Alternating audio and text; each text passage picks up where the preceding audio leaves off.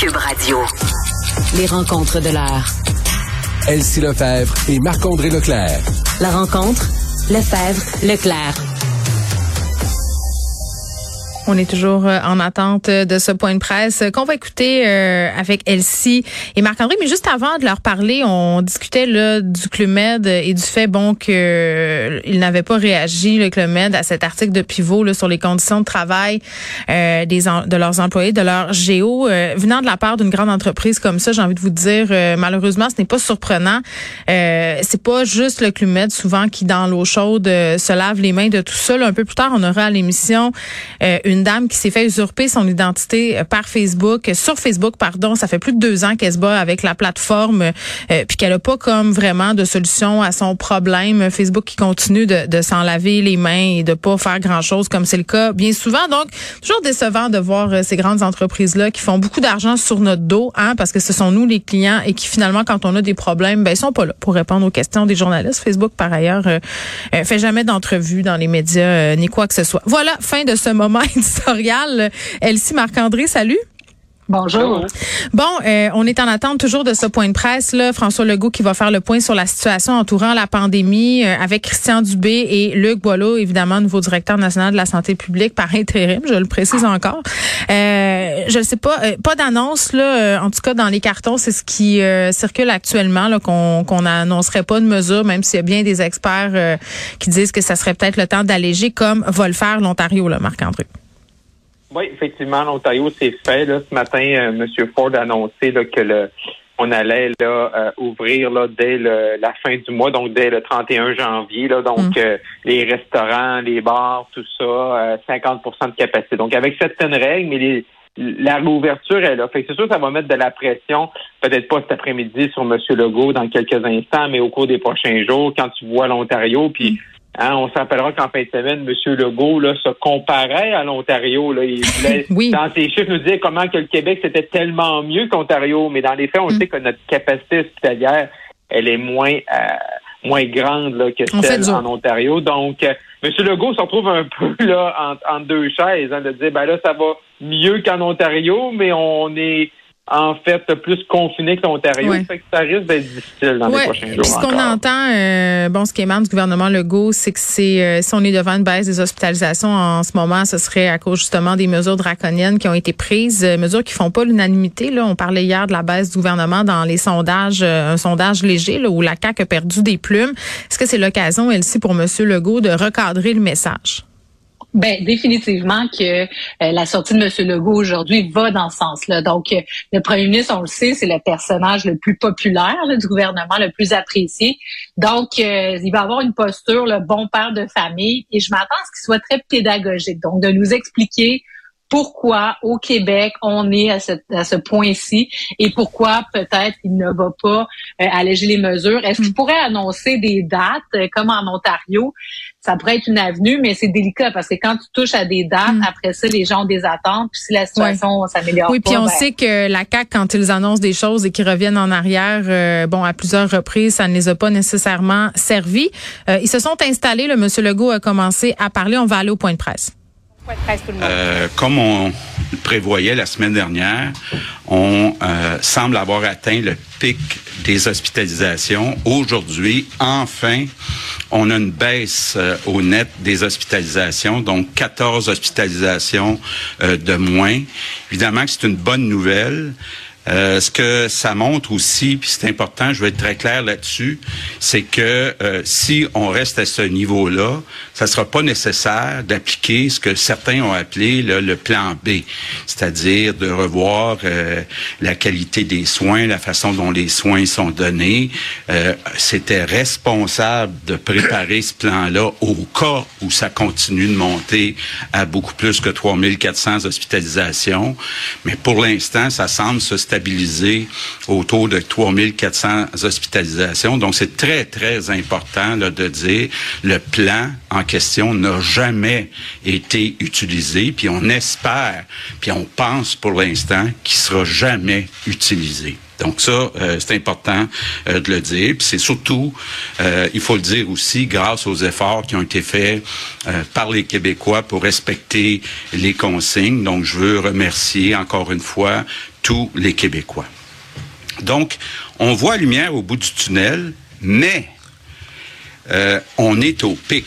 Ce que ça veut dire, c'est que oui, on peut prévoir prochainement une baisse des hospitalisations, mais pour l'instant, on est au pire de la pandémie avec 3400 hospitalisations. Donc, c'est difficile, là. On va continuer avec la santé publique de suivre les projections des prochaines semaines.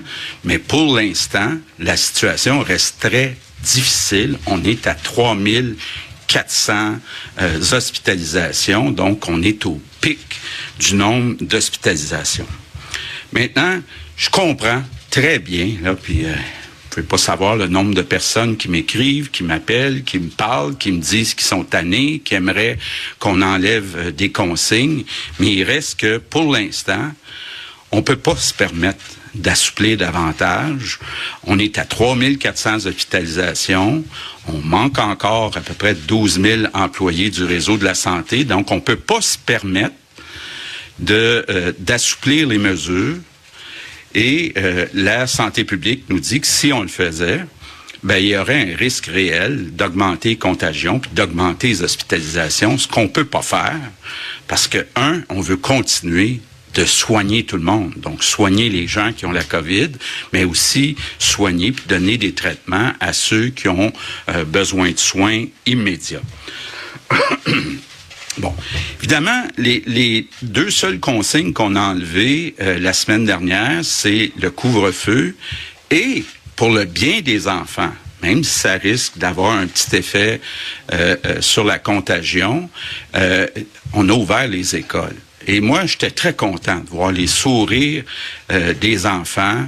Puis je pense que c'était le choix à faire. Puis j'espère que tous les Québécois sont d'accord avec ça, de dire avant d'enlever n'importe quelle mesure, ben on doit à nos enfants leur place c'est à l'école.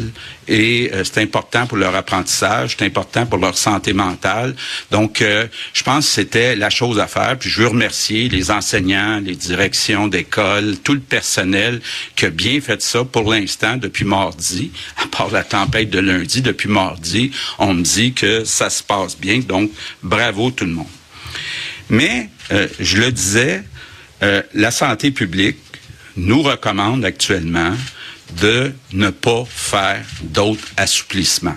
Donc, on prévoit à 3400 hospitalisations, tant qu'il n'y aura pas une baisse des hospitalisations, que ça va être des dures semaines pour le personnel dans les hôpitaux. Puis, il faut penser aussi à ce personnel-là qui est au front depuis 22 mois. Entre-temps, Christian et son équipe continuent d'améliorer le réseau de la santé. C'est important de le faire pour être capable, éventuellement, dans d'autres vagues qui pourraient arriver, de pas être obligé de mettre des consignes puis de confiner autant qu'on le fait actuellement en ayant une marge de manœuvre dans notre réseau de la santé. Puis parlant du réseau de la santé, bien, je vais vous parler un petit peu du rapport qui a été déposé hier par la commissaire à la santé et au bien-être, Joanne Castonguay, qui a déposé deux rapports, un sur la santé publique, un surtout sur la situation des CHSLD. Bon, sa conclusion est très claire. Elle montre que depuis plusieurs années, malheureusement, nos CHSLD ont été négligés. On l'a souvent dit, il nous manque d'employés depuis plusieurs années. Depuis un certain nombre d'années, chaque CHSLD n'avait pas un patron ou une patronne. Puis on a des systèmes d'information qui sont vraiment dépassés, là, qui sont presque archaïques. Donc, il y a effectivement beaucoup de recommandations, puis un début de plan dans ce rapport. Déjà, Christian puis l'équipe au ministère de la Santé a commencé à faire des changements dans le réseau de la santé. Ben, rappelons-nous d'abord qu'on a grâce à l'urgence sanitaire, là, formé puis embauché plus de 8000 préposés aux bénéficiaires dans les CHSLD. Ça a aidé. Christian s'est assuré qu'il mettait un patron ou une patronne dans chaque CHSLD, qui a une belle imputabilité avec les CIS et les SUS, entre autres qu'on fasse le suivi de tout l'équipement de protection individuelle puis de l'utilisation de l'équipement de protection individuelle. Mais c'est plus que les CHSLD. Il faut vraiment avoir un plan de redressement, je dirais même un plan de refondation de notre réseau de la santé. Puis Christian, il travaille déjà depuis un bon bout de temps, puis il va s'inspirer des recommandations que dans le rapport de la commissaire à la santé au bien-être pour déposer bientôt un plan complet là, de refondation du réseau de la santé. C'est important de le faire. Évidemment, comme on l'a déjà dit, c'est important de revoir nos conventions collectives. Actuellement, on a encore tout près de 40% des employés qui sont à temps partiel. C'est pas possible d'avoir une organisation efficace avec autant de monde à temps partiel. Ça crée des problèmes d'horaire, ça crée des problèmes de temps supplémentaire obligatoire. Donc, il faut changer ça. Et ce qui est important aussi, puis je veux le dire, je l'ai déjà dit, je prends ma part de responsabilité pour ce qui est arrivé au printemps 2020 dans les CHSLD. Quand on est arrivé au pouvoir en octobre 2018, on a affiché beaucoup de postes dans les CHSLD, mais malheureusement, ces postes-là sont restés non comblés parce qu'il y avait un problème d'attraction, un problème de salaire. On a fait le choix, malheureux peut-être, de dire on va attendre le 31 mars 2020, donc la fin des conventions collectives, avant de négocier des nouvelles conditions de travail. On aurait pu, avec l'urgence sanitaire, agir avant. Donc, je prends ma part de blâme. Maintenant, ces changements-là sont faits. On a augmenté les salaires, on a mis des incitatifs pour avoir plus d'employés à temps plein. Je pense que maintenant, il faut regarder en avant. Maintenant, il faut passer à l'action, continuer de faire des changements pour avoir un réseau qui est plus efficace, pour avoir un réseau aussi qui est plus décentralisé, parce que c'est beaucoup plus efficace de laisser les gens sur le terrain faire leurs horaires de travail, prendre les décisions qui sont les plus appropriées en fonction des besoins sur le terrain, mais avec des grands principes, des grandes directives qui viennent du ministère de la Santé. C'est important aussi d'avoir un réseau qui est plus humain, donc plus humain bien sûr pour les patients, pour les Québécois, mais aussi plus humain pour les personnes qui travaillent dans le réseau. Je pense qu'on doit ça à ces gens-là, on doit le faire, puis on va le faire.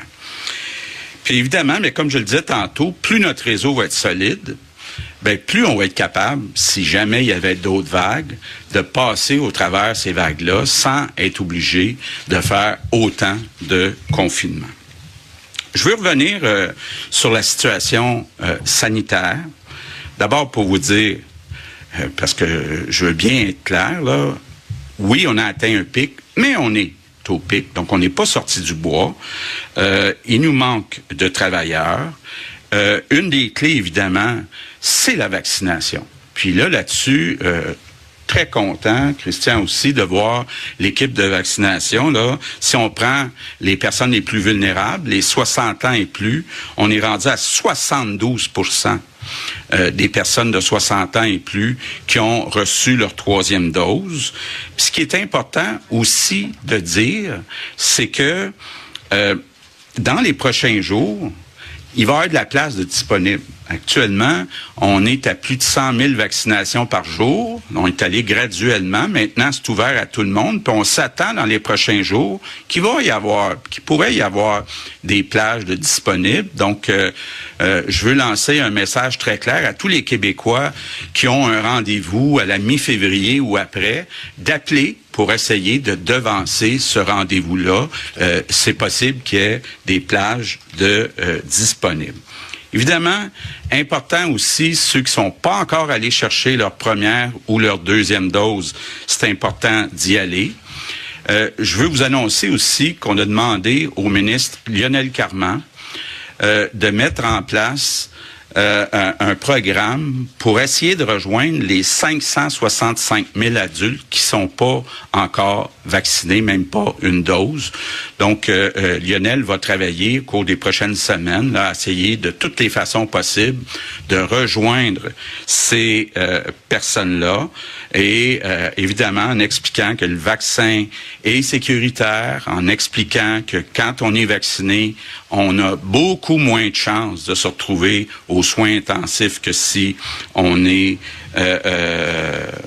vacciné. Et c'est important pour la santé de tout le monde, mais c'est important aussi pour aider le personnel des hôpitaux qui actuellement à 3400 hospitalisations est débordé. Bon, maintenant, je vous cacherai pas que j'ai beaucoup de pression actuellement pour enlever les consignes. Et je comprends, je veux dire aux Québécois qui nous écoutent, là, je vous comprends d'être tannés. On est tous tannés. Moi, le premier, je suis tanné. On a hâte de revoir nos amis à souper. On a hâte de retourner au restaurant. On a hâte de retourner voir un spectacle. Évidemment, un des points importants, on a hâte que nos jeunes recommencent à faire du sport.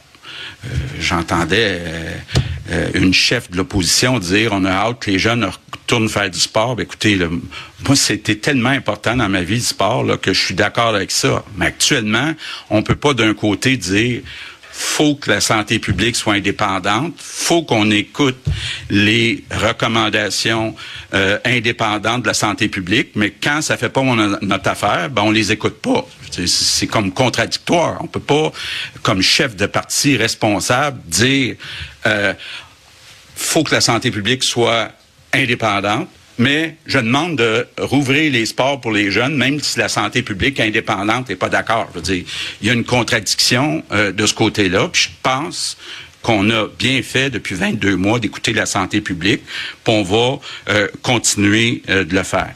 Je sais aussi qu'il y a des personnes pour qui c'est un service presque essentiel de retourner à l'Église. Donc, je le sais que ces personnes-là attendre avec impatience de pouvoir recommencer d'aller à l'Église. Mais encore là, les recommandations de la santé publique, c'est que toutes ces activités ont un risque réel d'augmenter la contagion puis d'augmenter les hospitalisations. Puis actuellement, on peut pas se le permettre. Faut être solidaire.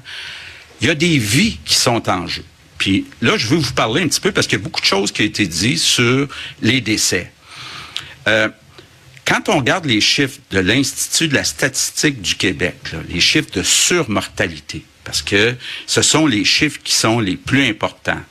Quand on regarde, les chiffres sont disponibles pour toutes les provinces puis les États-Unis jusqu'en septembre 2021, on voit que toute proportion gardée, il y a moins de décès au Québec qu'en Ontario, que dans le reste du Canada, qu'aux États-Unis. Bon, on espère évidemment que ça se poursuit pour les mois d'octobre, novembre, décembre, janvier. Mais pour l'instant, quand on regarde les chiffres jusqu'en septembre 2021, donc du début 2020 jusqu'à septembre 2021, on voit que grâce aux consignes plus sévères qu'on a mis au Québec, on a eu moins de décès. On a eu trop de décès. Un décès, c'est un décès de trop. Mais actuellement, les consignes qui sont en place nous permettent de maintenir les décès à un niveau plus bas qu'ailleurs en Amérique du Nord. Donc, je pense que c'est important. Puis, je vous demande de la patience. Je vous demande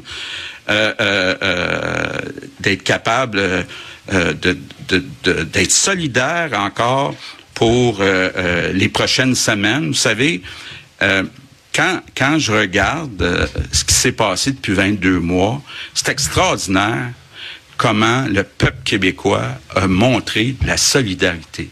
Les Québécois ont plus respecté les consignes qu'ailleurs. Les Québécois, quand c'est venu leur tour, se sont fait plus vacciner qu'ailleurs quand c'était leur tour. Et Donc, se sont serrés les coudes. Puis un peu comme dans l'histoire du peuple québécois, à chaque fois que des moments durs à passer, bien, le peuple québécois se serre les coudes. Puis moi, ça me rend tellement fier. Donc, je vous demande en terminant de rester prudent, rester patient, penser au personnel des hôpitaux. On va finir par s'en sortir, mais on va s'en sortir tout le monde ensemble. Merci.